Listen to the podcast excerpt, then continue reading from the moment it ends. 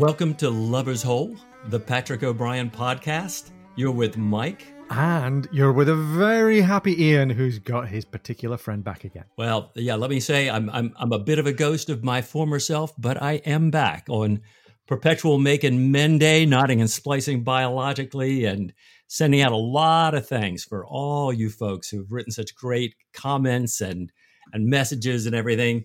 Um, you know, a, a, little bit hollowed out, but great to be back with my particular friend Ian and all you folks with a Lubber's Hole. Ah, marvelous, Mike. It's a happy day. We're still in our crossing the line format here. We've got a great show lined up for you. We're going to look back at uh, episodes. Where are we now? One through sixty-four. Um, we hope you enjoyed thinking about comedy and humor last week. This week, we're going to think about Patrick O'Brian and children, about the characters that he writes as children, about the way his adult characters encounter and uh, and live alongside kids. Besides having me and Mike opining, um, we're also going to get to spend some time with a new guest, a new friend of the podcast, Steve Morris, co-host of the Cine Files podcast, an all-round good guy. He's going to come and sit with us as well. Great.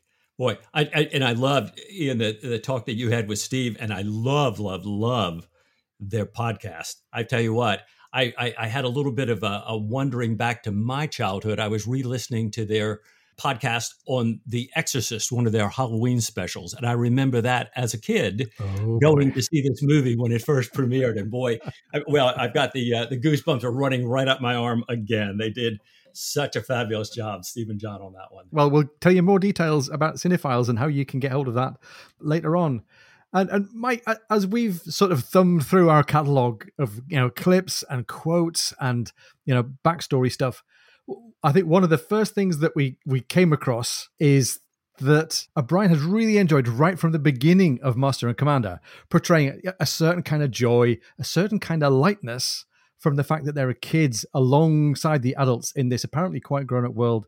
We've got youngsters, we've got midshipmen, we've got some some big names of midshipmen who became a big part of the story that we'll talk about later on. But even as early as Master and Commander, Jack was paying attention to the youngsters, right? Right. And, and we have folks that we've, you know, kind of watched grow up, like Babington, referred to as a mere child in Master Commander. And we're thinking about him, you know, in Surgeon's Mate. We're thinking about him you know, past that, we're thinking about him as we talked about last week with the lesbians. We're thinking about, you know, Babington as, as a more grown up guy. But, you know, he was one of the squeakers once upon a time.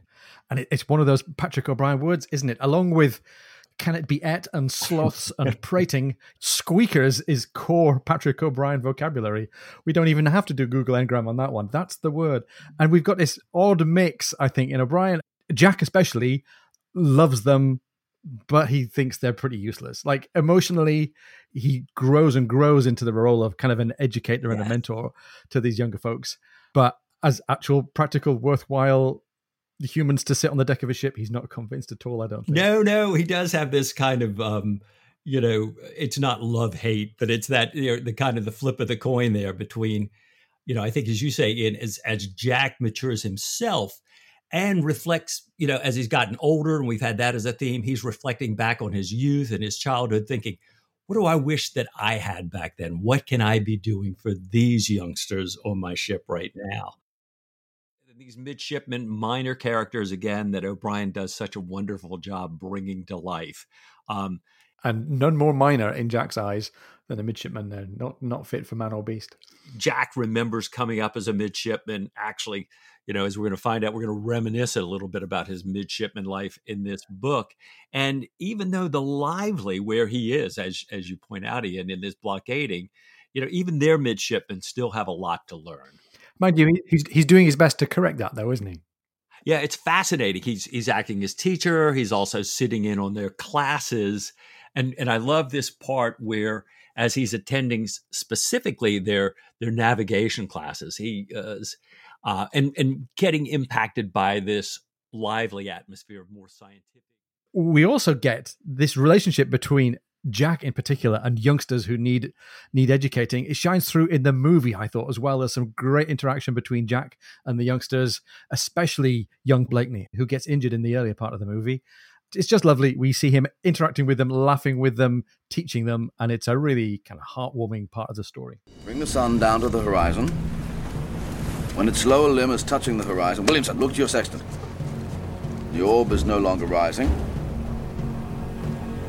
Then it has reached its zenith. That would be noon. Sir? Mr. Pullings, could you make noon, Mr. Holland? Yes, sir. Call noon. It's your class. Sir, that's noon. Mr. Nichols? I told her the plan would work well. Thank God you're right. We'll have them by nightfall, I'd say. I think we've got him, sir. And the wind favours us this time. Now, don't count your eggs before they're in the pudding, Mr. Calamy.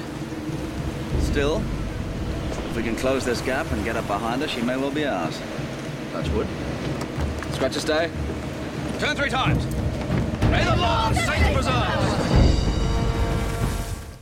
Now, Jack seems also sometimes to be challenged in his role as a father, shall we say? Right, right. I, you know, I think uh, uh, in two ways. One, you know, he's certainly challenged in, in time because he's just not there. He's not there a lot.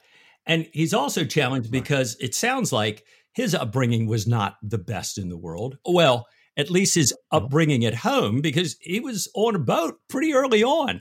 Yeah, he was raised at sea. Yeah. Right. He knows about the sea upbringing, but not the what do you do when you're at home. And I think he's particularly called out. Um, and we have some great lines uh, from the books. What do I do with girls? Oh my God. You know, what do I do with girls? Yeah. And he and Stephen have some great conversations about that.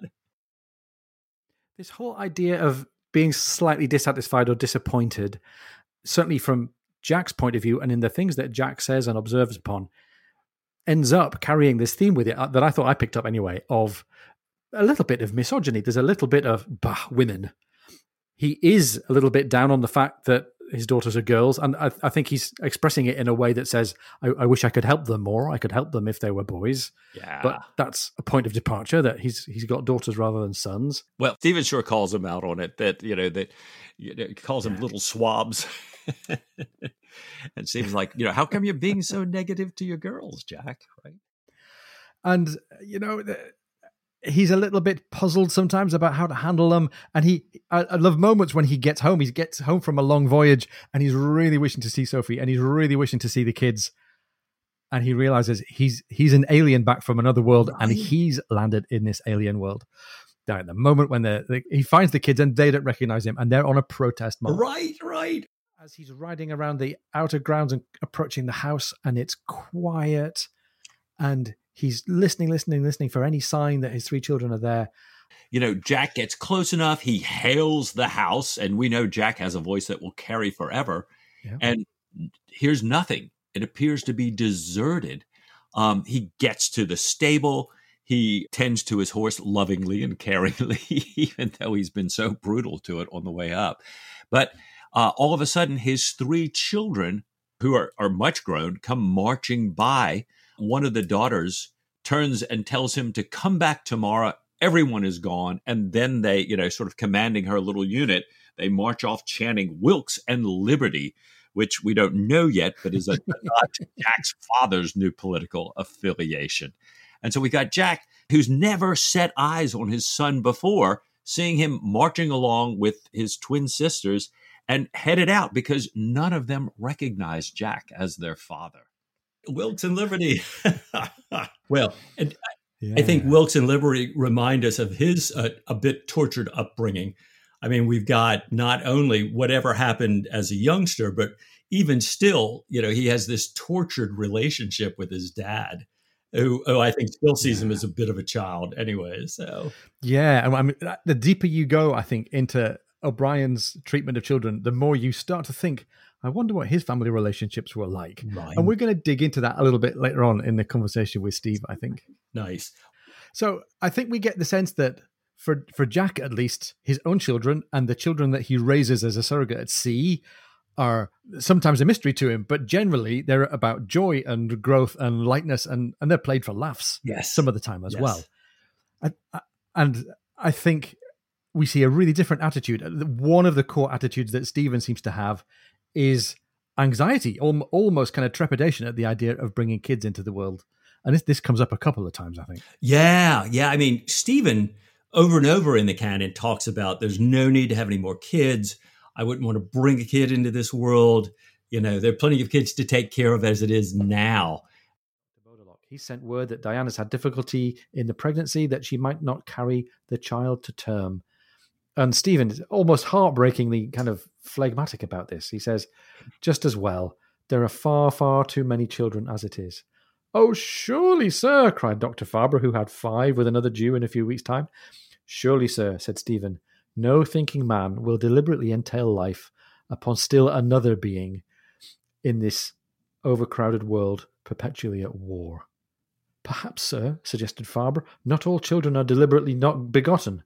No, says Stephen. This is the Enlightenment philosopher Stephen coming out here. No, if men were to consider what they were at, if they were to look about them and reflect upon the cost of life in a universe where prisons, brothels, madhouses, and regiments of men armed and trained to kill other men are so very common, why, I doubt we should see many of these pure, mewling little larval victims, so often a present misery to their parents and a future menace to their kind. Oh, man. Wow. So, Mike, I, I'm looking at this thinking, I hope this is just situational. You know, I, I hope this is just Stephen at a low ebb because this is a very bleak point of view for him to have, especially given that he might be connected to Diana, who might be about to produce a child. Right. But I've got a feeling that a part of this, the sort of skepticism about the world, I think that's Stephen. And I think he's always a, a bit half hearted about the idea that we conjure children into being in what is otherwise a cruel world. But for me, the part that makes me kind of sad on his behalf is that he's prepared to see children themselves in a bad light. And when we know he's had some very warm, some very loving contacts with children, we think about the yeah. and and one interesting turn later where he does have a moment in his own life thinking about well perhaps though perhaps a child could play a different role you know and and, and almost feeling like a traitor to himself and thinking that maybe there is an exception under which he might want to bring a child into this world. Well, yeah, I, I, think we're talking about the moment when he's considering Diana, right? right, exactly, exactly. And, and, for all we know, that in connection with Diana, Stephen's never had a clear head. Like he's never had hmm. balanced perspective. But there's this moment, isn't there, where he's kind of, I think he's he's standing uh, on the ship at anchor, watching her arriving, and he's thinking to himself, I, I, can't, I can't even say the words out loud. He's thinking to himself, maybe a child will help to calm Diana down. Exactly, exactly. In the Ionian Mission, he's you know he's kind of you know they've they've just coached overnight. Stephen's gotten on board late. He's looking through his telescope back at the you know at at land, and Sophie's there with the kids waving. Diana's there standing next to Jagiello, and and Stephen's having the thought that you said right there. That was uh, that was something exactly. Yeah. Huh. And and who's he standing with at that time as he's contemplating on the possible evolution of Diana into a loving maternal character? Who's he? Who's he in, in company with? He's in company with with Jagiello. Right, right, exactly. There, there's Jagiello standing right next to Diana over on the shore as Stephen sails away. Yeah. yeah. Yeah, well, we should remember this. Well, as we say, stick a pin in that, right? Yeah, yeah, I think so. Gosh. Well, and we have, I mean, I think Ava Sanders said, you know, several times back when she was on that, you know, we often talk about uh, O'Brian and and kind of his writing being a little bit like Jane Austen's. And she mentioned that it was also a lot like Dickens, especially yeah. his magnificent use of secondary characters. And boy, we have got children filling that role all over the place. I mean, from the midshipman Forshaw, oh, uh, certainly. I, I, think one of the most poignant moments of the canon for everybody. I know certainly for me and for you, and Steve yeah. has talked about it as well. I mean, it, it comes back to children, and he writes them so well. He certainly does. And this is a really great moment to hop over and listen in to the conversation I had earlier with our good friend Steve Morris. I want to welcome to the show, new friend of the show, Steve Morris. Steve, among many other things, um, co host of the excellent Cine Files podcast tell us just for the listeners a little bit about your interest in the O'Brian books and how that links to your your other passion and podcasting about movies and TV shows. First of all, thank you so much for having me on the show. I am a big fan of the Lubber's Hole. I was looking, I was going through my, I don't know if it's my fifth or sixth time through the books, oh and gosh. I went, man, I'd really like a companion on this. I want to. I talked to my friend Steve, who's also read the books, but I want more. And I did a search and found the Lubber's Hole, and I'm really glad that I did because you and Mike have just been a great, uh, a, a, pleasure to go with me on this journey through the books. So thank oh, you thank first you. of all for that. Sure. Um, I absolutely adore these books. I've read them many, many times. They definitely have come up over and over again in my podcast, The Cine Files, which is an exploration of great films, where every week we do a, a deep, deep dive into a great film. And I think there's so many lessons from the O'Brian books about writing and relationships and friendships and how to handle historical context that mm-hmm. in continually inform me in terms of my own writing and in terms of the work I do on the podcast. Fantastic. Fantastic. And how far back into your life do we have to go to get the moment when you first got introduced to O'Brian? It was probably 1992 or three. Oh, wow. And uh, a buddy of mine who is an avid, avid reader like I am said, You have to read these books. And I think the New York Times article had come out yeah. that said these are the greatest historical novels of all time. And I read Master and Commander and I went, eh, that was okay. I mean, it was, I guess I liked it. And then I put it down. I never picked up Post Captain. And then a year or two later, I went, I keep thinking about that Master and Commander book. So I read it a second time. And then I read Post Captain. And then I was hooked. Yeah. And what's funny is I've often told people that Master and Commander can be difficult and that sometimes it takes a little while to get into the books and maybe it'll take to post captain since then, uh, that first book is among my favorites. I just think it's an astoundingly good book. And I wonder what 1993 Steve didn't get the first time he read it. Wow. Well, and that's the the one of the one of the many great strengths of these books is that you can go back and there are things as you move on at different life stages and you've had different experiences. You see all these other things reflected in what's going on with the characters, and it's uh, it's fabulous. Which which kind of gets us to the theme of today's show. And I remember I, I read these books um, early '90s. Ian was a young single guy traveling, I think, and having loved Hornblower, and then picking up these books and going, "Wow, this is the, the real, the real deal here." Yeah, and and having done rereads as uh, as as a married man and as a parent, I read the episodes that have connections with characters and how they interact with children, and I'm really profoundly moved. There's some really great writing and some really kind of telling moments, and that's where we want to talk about this week. We want to talk about how O'Brian wrote about and emoted with us about um, the connection between adults and children, their own children, and children that they just encounter as they're going through life. I think what's most remarkable about the way he handles children is that Patrick O'Brian treats them as people. Yeah. And that's there's so often in so many books, maybe because we're so far from childhood and we can't really remember what it felt like, where writers treat kids as, oh, kids are kids.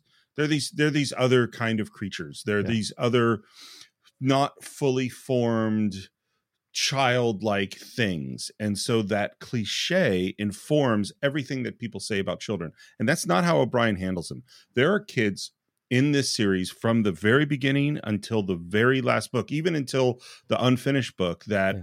are fully formed, they're responsible, they have personalities, they have goals, they are connected to the other people in the story in deep and profound ways. It's it's pretty remarkable how he handles it. It really is. And doing all of this as well in the medium of a historical novel. So it's not just you know people in a contemporary setting with contemporary values he's doing this through the prism uh, one of the many sets of values that have changed over time is the values of how how families are formed and the connection between adults and kids has changed massively so maybe one place we could start is how is O'Brian showing us and teaching us about the culture of, of Regency Britain and Regency the world um, in the way that he uh, in the way that he handles the, the child characters?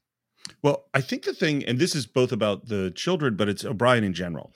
One of the most amazing things about his writing is that there's no sense of the contemporary. Almost always, when you read historical novels, you can feel, oh, this is a story about, you know, ancient Rome that was written in the 80s. Yeah. And you could feel the 80s, yeah. even though it's about ancient Rome and they, they never jump out of that. Uh, there are lots of books where they'll use contemporary language or they'll use contemporary ideas or contemporary psychology or analysis in order to understand the past. And that's not what O'Brian's doing. O'Brian is right in there. He's writing it as if it's being written from that time. And I think the most remarkable thing to me, I, I don't know if you've heard this this theory or this idea. There, there's an idea that childhood, as we conceive of childhood in the modern era, is something that was re- a recent invention. Hmm. That the idea that a kid should be a kid and they should have this time up until they're like 18 where they get to play and be imaginative and the world is structured around them to have a childhood and that there's even maybe there's one parent at home or there's other professionals whose job is to monitor and protect and create and curate a childhood for these humans and that is something that didn't exist 100 years ago, unless you were really rich. If you were the prince, sure, that was what was going on. But for most kids, if you're on the farm, you're three years old, you're gathering the eggs or milking the cow or helping plant the seeds. You have a job just like everybody else has a job. You don't have a childhood. And the thing that you see in Patrick O'Brian is there's so many characters who are a part of the world. They are not Yeah. treated as children. And the most obvious, or, or what I should say, is the most common, but the least obvious, is there are all these midshipmen. Sometimes they call them squeakers.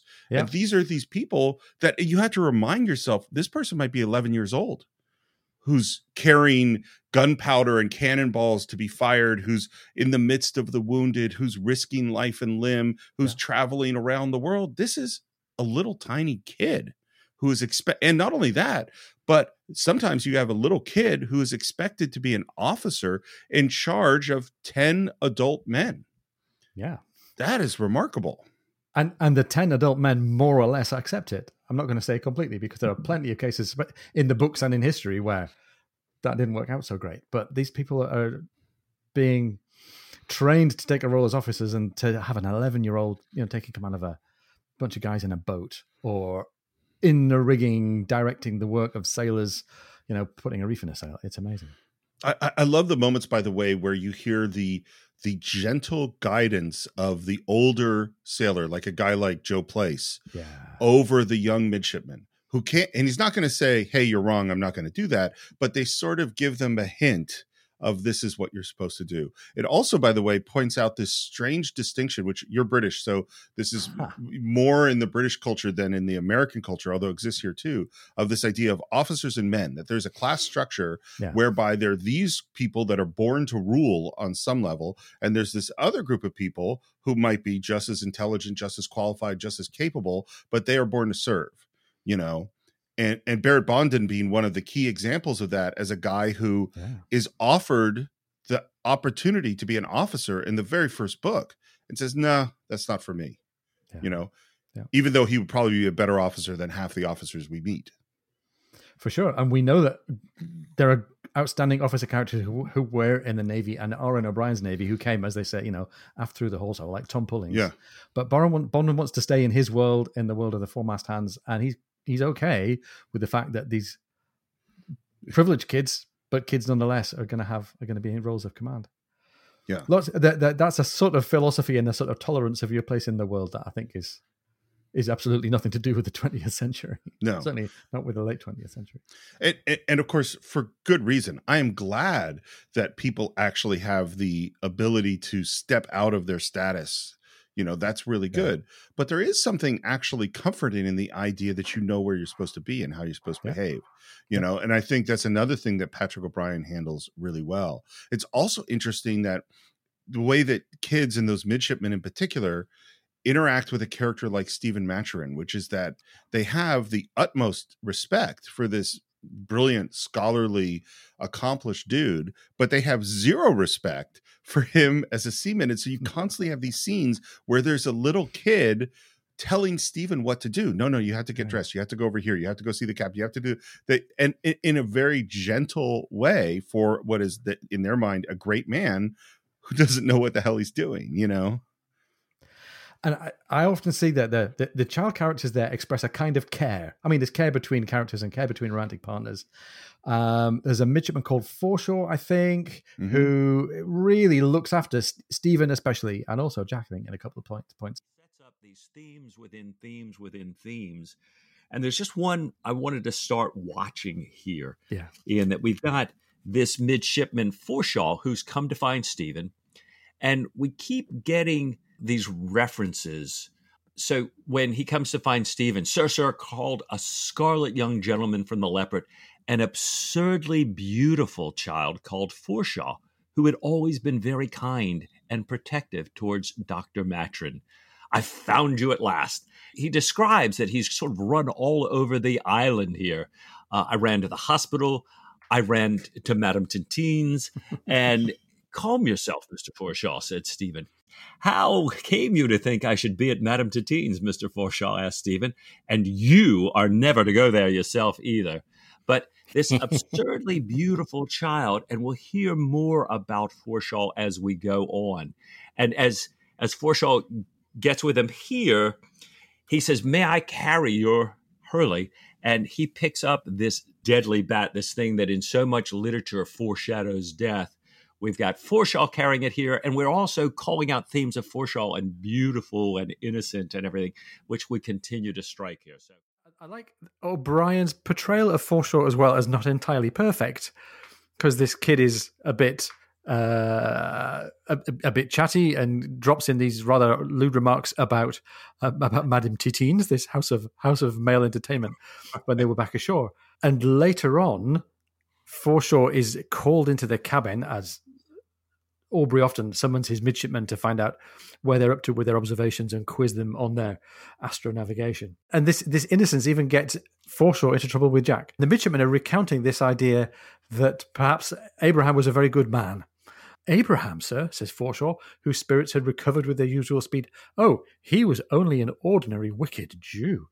And Jack fixed him with his eye. Was Forshaw making game of him? It's it's such a shame that his innocence is it just makes him so noticed on the ship yeah. here, so noticed by us, so called out by O'Brian.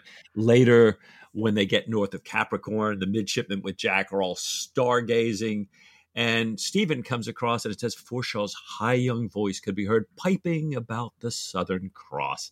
You know, even oh. still, is taking these little moments to call attention to this beautiful child. And Forshaw does what children often do, which is to repeat phrases and ideas that they've heard in the mouth of adults. Right, exactly. With, without much judgment or without a filter. Hence the thing about Madame Titines earlier on. Hence the thing about Abraham being oh, only an ordinary wicked Jew. So poor little Forshaw. Yeah. And there's Forshaw, this young midshipman there to comfort him. Here's my jacket, says Forshaw. Stretch out on the thwart. It will be dawn in an hour or two, and we can hold out another week at last. You will be all right. God, this this beautiful boy and his kindness, said the doctor. Ah, and yeah, maybe Forshaw's there carrying the emotional tones in the story when Jack and Stephen don't have their instruments. Yeah, I don't think one substitutes the other, but it's nice to have Forshaw's character there to carry so much of the emotional part yeah, well put. And then, of course, some of the, the children characters that I'm sure we'll come to get to be the beneficiaries of care themselves. And I think O'Brian seems to really want to draw our attention to the the idea of care and that you don't have to be a parent to care, um, but that there's something an exchange of the kind of affection and shelter between a, a grown up and a kid that is really really special and unique. And the navy can't function without it. At least not the 18th century navy. Well, and that it's built into the service is that on some level, Jack has to be a parent, not yeah. just a teacher, but a parent. And then it's like, well, are we going to have Nathaniel Martin on board to be an additional parent because they need to get the classics, which Jack's Jack always regrets that he really never did learn his Latin and his Greek, and that there are things that he doesn't understand about the world that he hopes these kids, these squeakers, will get what he didn't give them. And that we have built into that, as we said, someone like Joe Plaice, who's someone they call them someone's sea daddy, yeah, you know? Yeah. Um, and so it's what's really strange about it is that this is institutional parenting rather than the biological parenting. We're going to send our kid to sea, and they're going to be a bunch of people, some good, some bad, some who care, some who are mean, some who are gentle, who are going to raise these people to be a specific thing, which is an officer in the yeah. Navy. And, uh, one of the most unsettling characters and the most unsettled and dysfunctional is uh, is Hollom in the Far Side of the World, who is portrayed as a rather different dysfunctional character in the movie. Um, right. And be, and he's he's an he's an adult midshipman and he's not really able to fit into. it. He can't be a kid and accept parenting and direction and care and institutional being looked after but he's not really got the emotional skill to to deal with himself in the adult world, and he ends up in this very destructive relationship with the gunner's wife, and we all know how that ended. Well, it, it's so interesting because, and again, it's because Patrick O'Brian doesn't bring modern sensibilities to things, Yeah. but you have all these people that are on this ship together, and you can sort of see their humanity in a modern sense, see what we might call, you know, introversion or psychological issues like like one of them again this isn't about children but like lord clonfert Yeah. is one of the most fascinating characters and i have continued to go like is he bipolar is he Yeah. schizophrenic like what exactly is the deal and the same is true with someone like Hollom. the sa- everyone is dealing with Yeah. their particular psychological character flaws character attributes and they're dealing with them within this very formal and structured setting you know where behavior is supposed to be a very very specific way and patrick o'brian doesn't go into their head so we don't really know exactly what some of these characters are thinking we're just observing them through someone like Stephen, who's very observant, obviously. Yeah, absolutely. And I, I, I kind of get the impression, in lots of respects, I think Jack is a sort of model for the old 18th century. And if we look at him as an 18th century father, he's a bit puzzled. Um, he's a bit absent. I mean, his kids, um, the twins and baby George, are, are kind of played for laughs for quite a lot of the time. But the moments when he feels most isolated from home and when he feels furthest away um, are the moments I think when he reads letters from Sophie and he reads about the kids and how they're growing up. What, what do you think of, of Jack as a parent? Well, I, I- I think you can't. uh, It was funny. I remember this is a slight digression, but I remember thinking about. Uh, you hear all these stories of the kids of famous people, the kids of wealthy people, and you know that they're acting out in one way or another, or drug addiction, or wh- whatever problems they might be having. And I had an epiphany once where I went, "Oh, if you're out in you're you're Bill Gates or you're Steven Spielberg or you're the president or wherever you are, and you are on your life is a mission, and you are working."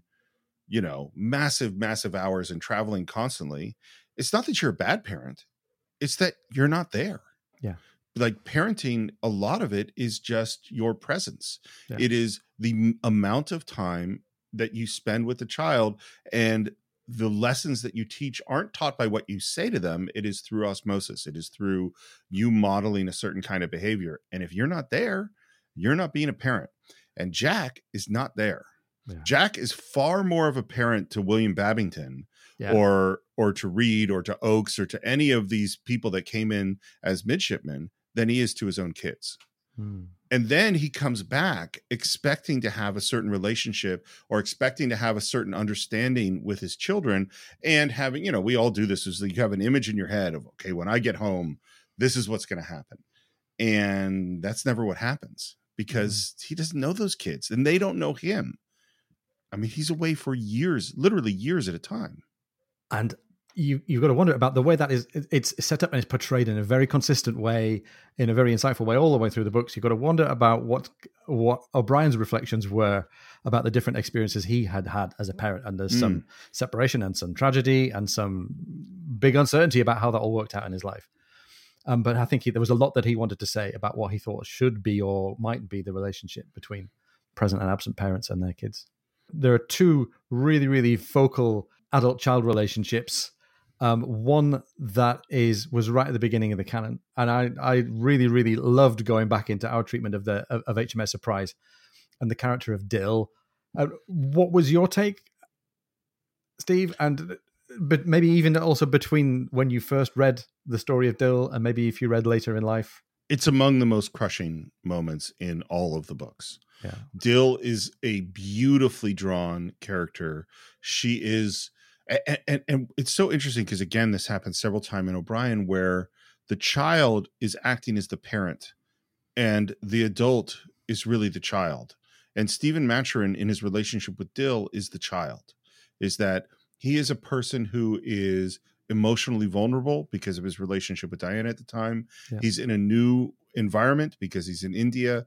He is unsure of what he is supposed to do and where is he supposed to go and he is literally taken under the wing of this girl who teaches literally she feeds him by hand at one point. Yeah. and she continually tells him this is what you should do this is where you should go this is what you should wear and even in the moment i remember because i remember dill and every you know that whole story so clearly there's a moment i think with diana where it's very clear that diana and dill are communicating about stephen in a way that he doesn't understand and that when she meets dill she they have a perfect understanding or diana has a perfect understanding of who dill is. And again in the way because patrick o'brian doesn't just say here's who this person is and this is where they come from and this is their history and backstory and all that. He never says that. Is he gives you clues and he Mhm. drops little hints. And so like there's this moment where you discover that she is of a lower caste that she is an untouchable or something like that. Yeah. And and all of these things sort of fall into place like i'm pretty sure in the book you never actually meet her we don't see when stephen actually first meets dill they're just already in some kind of a Yeah. relationship Let's just hold on a second. Mike, I think, has a great perspective on where we actually first got introduced to Dill. Well, I, I think, in, and, and uh, I'm not sure that this is Dill, but it sounded like it to me. You know, we've got um, O'Brian writes, Stephen came aboard from time to time. You know, he was wandering all around uh, Bombay here, and he came aboard from time to time, once with a mathematical Farsi who wished to see the frigate's navigation table, once with a child of unknown race who had found him lost among the blue buffaloes of the Angier Maiden in danger of being trampled and who had led him back by the hand, talking all the way in an Urdu adapted to the meanest understanding. I mean, this has got to be Dill. You know, she's already parenting Stephen. She's found him, she's saved him, and she's speaking to him like a little child in in you know what is one of her native tongues, trying to say it so that he can understand it. I mean, this has got to be Dill. Yeah, absolutely. And uh, we hear in the text later on that Dill herself is speaking in this very carefully, um, uh, easily adapted Urdu. Um, we had some conversation on one of the Facebook groups lately about whether she would really have been speaking Urdu or she might have been speaking something else. I think the, the kind of the regional native language around Bombay would be Marathi, but it could well be that she's speaking Urdu to him in this very plain, boiled down way, so that he, a, a, a mere ugly, uncultured brute as he is, can understand her. and then you slowly discover what her situation is and i'm telling you her desire for the bangles ah, and what So happens He makes this great gesture of generosity. He's kind of recruiting Dill to act as his messenger a little bit and asking her to give some guidance and help him around the city. And he knows that the thing that her heart most desires is this set of bangles. She really covets jewelry, and he decides that the, the gift that he's going to give her are these three bangles. Stephen promised to grant Dill three bangles, and as he hands over this gift of these three items of jewelry, uh, O'Brian writes, It's as though she too had been warned in a dream. Dill stopped breathing and watched with motionless intensity. Here is the first wish, he said, taking out one bangle, and the second, and the third. She reached forward a hesitant hand and touched them lightly. She held one for a moment and put it solemnly down, staring at her arm and the gleaming band of silver. The rapture of possession seized her. She burst into wild laughter, slipped them all off and on, gave them a name. She leapt up and spun, jerking her thin arms to make the bracelets clink. Earnest, loving thanks broken down by exclamations. How had he known? Wisdom nothing to him, of course. Such a blaze of light. Might she have the cloth that they were wrapped in? And O'Brian really delights in writing nicely to us when characters are overcome by joy. We had that uh, a little while ago when Pullings was promoted, and we've got it again here when Dill receives this gift of bangles from Stephen. It's so, so touching and so warm and joyful. And all the more touching when the tragedy that's coming unfolds before us on the page. His own keeping and then finding a place for her. Right. And this walk that Stephen makes back into town gets us to this. I, I think we both think this is one of the, saddest, the most poignant, the most moving parts of the whole, the whole canon. Really, as this relationship and this connection between Stephen and Dill that's been built up in just a couple of chapters is is dead. Finds a crowd of people gathered round a body, and the body is Dill, and she's been mugged and murdered for the jewelry that Stephen bought for her. Well, you know, one thing, Ian, besides being totally devastated, and I remember I could barely record parts of that episode. Yeah, yeah. Um, I was struck looking back how Stephen had right before this talked about Dill and his concerns about what happens next, about how as a child she's so alive and she's so in the present and everything is so meaningful. And, you know, that basically it's all downhill from here, that. Yeah. you know what's she going to have in front of her? And he's he's so worried about trying to get diana to look after her while he's gone and what might happen to her.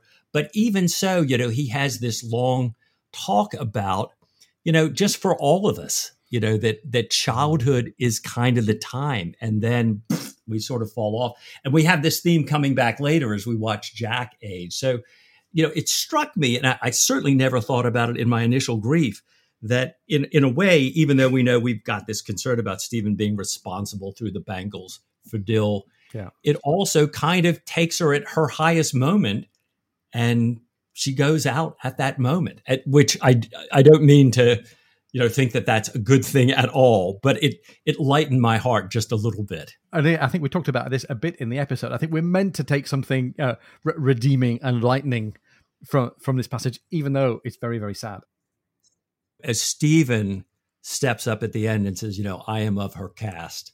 I think this was, oh. you know, one of the most fabulous lines for me in the canon and in life to say when we get that realization that it doesn't matter who we are or where we're from or what our backgrounds are. And we, and we know Stephen has got this incredibly different background. Dill has this incredibly different background. Jack this incredibly different background, and these people come together so closely, and we all are of each other's cast. That yeah. you know what a what a takeaway for me, um, written decades ago by Patrick O'Brian, but a yeah. timeless truth for all of us. Oh, for sure. And also because of again the nature of this culture, here's this tragic event in Stephen's life that that he must feel responsible for you know, to some degree. I mean, he gave her the Bangles, which led to her death, you know, and Stephen never talks about it. He doesn't go, Hey, Jack, you're my best friend. Yeah. This thing just happened and I just can't, you know, I'm so upset. He never shares it. He literally never speaks of Dill again. Yeah. He just holds that pain inside him. Uh, it's just crushing. Yeah. And and we learn about it through Jack, observing this and supposing what might have happened, and I think attributing it to Diana and writing about it to Sophie. It so you know adds extra extra poignancy that it's all not really dealt with, and nobody's able to kind of talk about it. Yeah. it's it's ter- it, it's funny. I've thought a lot about. We live in the world where you're supposed to talk about your feelings yeah. where that is the okay you have pain you should talk about the pain we're in the post freudian post analytical world yeah. where healthy psychology comes from exposing and discussing things that friends and relationships and and and husbands and wives should talk about the issues that are between them and when you read patrick o'brian these are people that never talk they, they, never talk. In fact, it's it's it, you know like there's moments where Stephen says, "I wouldn't want to resort to personal questions," you know or or stephen says a thing uh where he goes at some point like you know someone was on the verge of unburdening themselves and he's so glad that they didn't because if they did that would always be between them. Someone yeah. you'd always have this information and it would it would hurt the friendship. Yeah. and we're the opposite. And i go back and forth. I, I think in general we're better off uh, for being able to talk about our feelings and all those things. But i also think there's some stuff that maybe you shouldn't have said. Yeah. Some stuff that maybe would have been better if you didn't put this out there because now it's always out there. And so I feel very sad. And the other thing too, I, I firmly believe, and I've thought about this a lot. I think Jack and Stephen might be the greatest friendship in all of literature. Hmm. I can't think of one. You know, there's you know, there's Harry Potter and Hermione and Ron. There's Sherlock Holmes and Watson. There's the Girls and Little Women. There's some, there are a few other ones, but I don't think anything goes to Jack and Stephen. And so, even though there's a million things they actually haven't talked about with each other, they understand each other perfectly. Yeah, you know what I mean. Uh, and uh, you can see perhaps that O'Brian's looking back at the world, and he maybe he's quite aware that he's writing to, to begin with in the late '60s, early '70s, and sometimes I get the impression that he's commenting on the sort of sociological and psychological culture changes going on in the 60s and 70s. But I think this thing about kids runs runs deeper. I think there's a lot in there about his life and his perspective on on on giving and receiving care. You know what's really funny? Surprisingly for me, I've never looked into him as a person. So what is it about his history or his childhood that you think he's kind of reflecting in these pages? Well, it's it's, it's interesting. And I, I've hesitated all the way through the life of the show about going into this. First of all, because there are more or less two accounts. Um, as there's the account in the, the Dean King biography written in the early 2000s. And Dean King started out as a super fan and went investigating and found out some things. Um, and then there was his son, Nikolai Tolstoy, his stepson, sorry, Nikolai Tolstoy, mm-hmm. who after his death wrote a sort of, uh, it's now a two volume counterpart to that, the authorized, as it were, biography. And Dean King discovered that you know Patrick O'Brian was not Patrick O'Brian's name. There was a there was a, a wife and a child of uh, of O'Brian's associated with the first marriage. The first child died of spina bifida, and there's an open question. I think Dean King sort of described the breakdown of that family as an abandonment by O'Brian, and Tolstoy's adamant that it was not an abandonment, at least not of the child, and that the child had died before the marriage finally broke up, and he married uh, married Mary. Uh, and there seemed to have been at least sometimes awkward, if not permanently fractured, relationships between O'Brian and the other members of his family, certainly with his father, and perhaps also with uh, with his stepson and his son. And I'm not going to come down firmly on the side of the Dean King story or on the side of the Nikolai Tolstoy story, but it's really clear, I think, just from just taking a look at both of those two accounts, that this was a, a, a troubled person who had had some successful but also some unsuccessful relationships in his life, and most especially had been troubled by some of the relationships with children and what constituted a family and was also an intensely private person and an intensely introspective person and also in- incredibly widely read and generous and scholarly in so many ways. And there you go. I think that's what's at the heart of it. And i think that's one of the reasons why peak O'Brian was 1992 to early 2000s and some of the new scholarship into his life came along and i think there were some yeah there's some pieces written in public that said he's not such a great guy um, and i don't know where the truth lies I that's that's really fascinating. I, I, I think we you know far too often hold standards for our authors to live up to that are not realistic. People yeah. people are people, yeah. and frequently what writers do, certainly what I've done as a writer, is you're always writing about yourself on some level, even yeah. if you're writing science fiction and aliens and fantasy and things like that. The the the heart and the emotion it has to come from somewhere and that somewhere is from within you yeah. and so it, it, and what's so interesting is like you take a character like stephen maturin who again you know I, I don't have to tell the people listening to the show that this is a remarkable character and he is as wise and introspective and perceptive as just about anybody else and yeah. he does the most foolish most self-destructive things when it comes to his own emotional life yeah. in particular of course his relationship with diana is that he is as controlled as he is he's not in control yeah. you know what i mean and i think what you said about patrick O'Brian, i am sure that he is going through maybe not consciously but retreading those areas of his life that are painful through his characters you know? Because regardless if it's the version where he abandoned a family or he didn't those are still stories of great personal pain. Yeah. and the thing too is that you have these romantic relationships like jack and sophie and stephen and diana. They are never okay. It's not like jack marries sophie and then everything is okay mm-hmm. it's not and even in the moments where stephen and diana finally come together in what you know they call their true marriage that doesn't mean they're okay they're not okay because people are messed up. People are weird. People are crazy. People have miscommunications. And certainly when you're separated by thousands of miles and years of time and only sparse letters in between for contact, the, the, the possibility of trauma and conflict and misunderstanding is magnified exponentially. And so the fact that these relationships even manage to continue is kind of remarkable. It is. It is. It's um it's incredible. And As you say, it's it must be a response to things that happened in his life, and it's very telling that you know he's he's portraying complex um, flawed people, and I'm sure he's aware of the complexity and the flaws of his own character.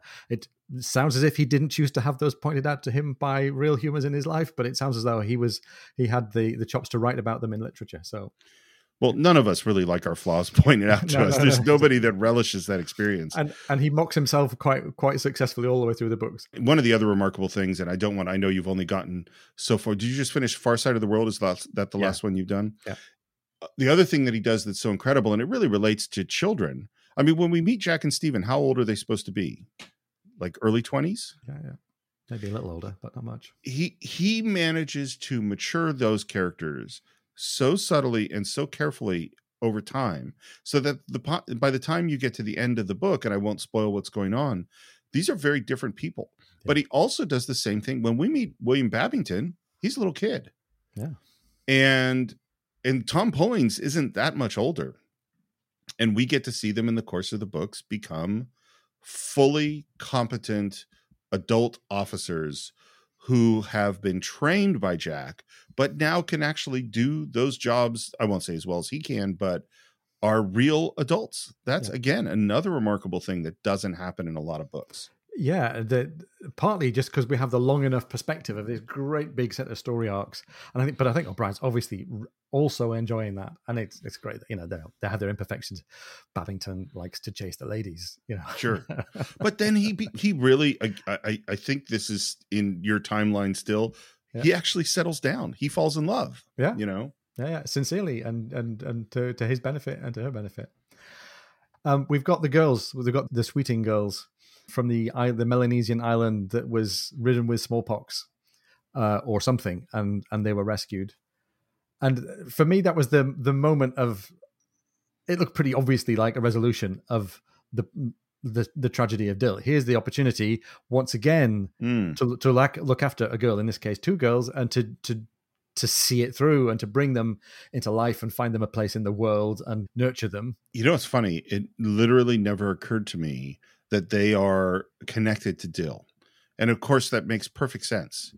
What what's so interesting again is the the lack of putting someone oneself out into an emotional relationship. In other words, if a modern person spent time with these two girls who need a parent, you would come to feel feelings of love and parental responsibility and all those things. Stephen never says that. He doesn't go, These girls are now my daughters. He is continually pawning them off. So we get on the boat, and now it's with, I think Jemmy Ducks is taking care of them because Yeah. obviously they come under livestock, I think. exactly and then when we get to Australia, he's like, let's put him in an orphanage. You know, like he is, con- he, I think, is, I think Stephen has a tendency to push away human connection or Mm. emotion that my, and maybe this is because of experiences like Dill. Well, I mean, frankly, when we meet him, we know he's been through some terrible tragedies, certainly in relationship to the uprising, but there's some implications that there might have been romantic things. We know he's been out on many, many du- duels. I think he is, and he even says, I think in Master and Commander, that he couldn't bear another disappointment, you know, when he's worried that Jack might not be sincere in his desire to have him come aboard as ship sur- surgeon. And so I think Stephen has some pretty profound walls up to to real human connection. And yet he does take care of those girls one way or another. he does uh, certainly he, he gets to spend longer with them and we spend longer with them than we all got with dill and i think for for a reader that's a great payoff because i think we all really really felt that you know it's, i remember thinking about this it's so short we get two chapters a chapter and a half to get to know dill and really enjoy the connection between her and stephen and then she's gone um, and I hope nobody minds a spoiler that these sweeting girls that we're going to come across, I think it's in the Nutmeg of Consolation. They're going to be with us for a, for a little while longer, despite Stephen trying to find places in in orphanages and in ship's crew for them. Anything else in the in the latter half? Anything that we should be looking forward to as we're standing here, pretty much halfway through the series? I would say so. In the latter half, and trying not to spoil anything for those of you who haven't made it all the way through these books, one of the great tragedies is 21 is Yeah. this unfinished book i i i told myself i was never going to read it and then of course i did and now I've read it several times. And, and I just finished my trip through all the books again, and I get to the middle of 21 when it just sort of stops, yeah. and it's so sad. But one of the biggest tragedies of that is I think Patrick O'Brian introduces an incredibly interesting character in the last two books, or in, in the last book and 21. And I would have loved to see the that kid grow up. I think he that that is a he introduced maybe one of the purest, most heroic, unflawed characters of all of Patrick O'Brian gets introduced as a young man in the very end of the series and i could see a whole series of books with that guy. I just think oh my i was fascinated by every moment he was in the books and i think also you know the last few books there are amazing things in them. They are not at the level of the first set of books but this character i was really interested in and his name's horatio which is yeah. kind of cool very good very good we've got that to look forward to and Steve, we we've got lots more. I, I, think there are yeah emotional highs and lows, and there's lovely episodic set pieces, and there's humor and all these other things to come as our characters get older and as they build more relationships with children and with other adults, and as we meet more of them. Steve, thank you so much for joining us. It's been really great to have you along. It's been loads of fun. I hope we get to talk about more POB stuff again in the future. I think you and I are working on something that might come to fruition pretty soon. Um, and remind us all, please, where where can we find you in the world of the internet, and where can we find your podcast work? So you can uh, follow me on Twitter at SR Morris and on Instagram at SR Morris1. My podcast, The Cine Files, that's C I N E dash F I L E S. We have explored movies all the way back to the silent era, like Charlie Chaplin and Buster Keaton, through The Big Lebowski and Star Wars and Lawrence of Arabia and Citizen Kane and Halloween and uh, It's a Wonderful Life. We're just in, on a three part exploration into Die Hard. We did Die Hard at the very beginning of the show. Our show was about an hour long, and they've gotten longer and longer since. And people said, You got to redo this one. So we are now a three part one of Die Hard. We also, at the beginning of the year, spent two or three months dealing with Francis Ford Coppola and the Godfather films. So if you're interested in serious, serious deep dives into great films, uh, check out the Cine Files. If you are a Star Trek fan, I just launched a second podcast with uh, Scott Mantz, who's a great Star Trek episode. And like The Lubber's Hole, we are walking through every episode in the original series with some deep, deep analysis. And that show is called Enterprise Incidents with Scott and Steve. So that's the Cine Files and Enterprise Incidents with Scott and Steve. If you want some more time hearing my lovely voice, not only yours, but they're, they're great shows. Like I said, I really love the treatment of The Godfather. Oh, that was that was that was my companion for most of the first part of the uh, of the summer. So once again, great to have you with us. Thank you so much for talking, Patrick O'Brian, and I hope we get to talk again soon. Thank you. So it was great to have Steve with us. We want to say another big thank you to Steve Morris from the Cine Files podcast. And it sounds like we're about at the end of our discussion about Patrick O'Brian and children. It's it's interesting all this talk about children it seems to be just a great intro to our next volume in the canon. I mean, as as we know, and, and I don't want to uh, do a spoiler here, but we're going to be introduced to a really important child of Jack Aubrey's. And maybe I should just leave it at that. What do you think, Ian? I, I, I think you should.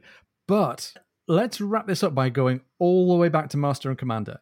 Oh, I love it we've talked a lot about O'Brian's foreshadowing, and we've talked about how he plays a very long game in his story arc, and who knows how planned this was. Uh, Mike, there's a moment where Stephen Maturin is reflecting on authority and its influence on men, grown men, and the fragility of their egos as a result. And maybe that's pointing us in some certain direction. Yeah, I, I think Stephen is talking about how you know authority kind of makes people not even human anymore and he and, and he's thinking about jack and he's thinking that jack he says is direct and unaffected an amiable man as as could be wished and so indeed in most ways is ja himself though a certain careless arrogancy of power appears at times but then Stephen gets to the point his cheerfulness at all events is still with him. how long will it last? What woman, political cause, disappointment, wound, disease, untoward child, defeat, what strange, surprising accident will take it all away? Here we are, you know, chapter six of Master and Commander. Talk about a long game. Oh, yeah. So, Mike, 10 books in, I, I don't think we're done learning about children and the Patrick O'Brian characters and the Aubrey Maturin universe. I don't think we're done being surprised by the twists and turns that adult child relationships can take. I think that we're just going to have to keep going. Oh, I think we are. I think we are. And there, you know, and there's a whole number of little references to natural children sprayed throughout the first 10 books. I think it's, it's just kind of a little leitmotif that goes under from Mrs. Williams to uh, various people, which we're going to have picked up again in Reverse of the Medal. And uh, so I, I don't know about you, Ian, but for me, I just love dragging myself out of bed and thinking maybe, just maybe, next week we could have a little bit more Patrick O'Brian. What what would you think of that? Oh, Mike, with all my heart. Oh, and with all my heart as well. Gosh, it's good to be back.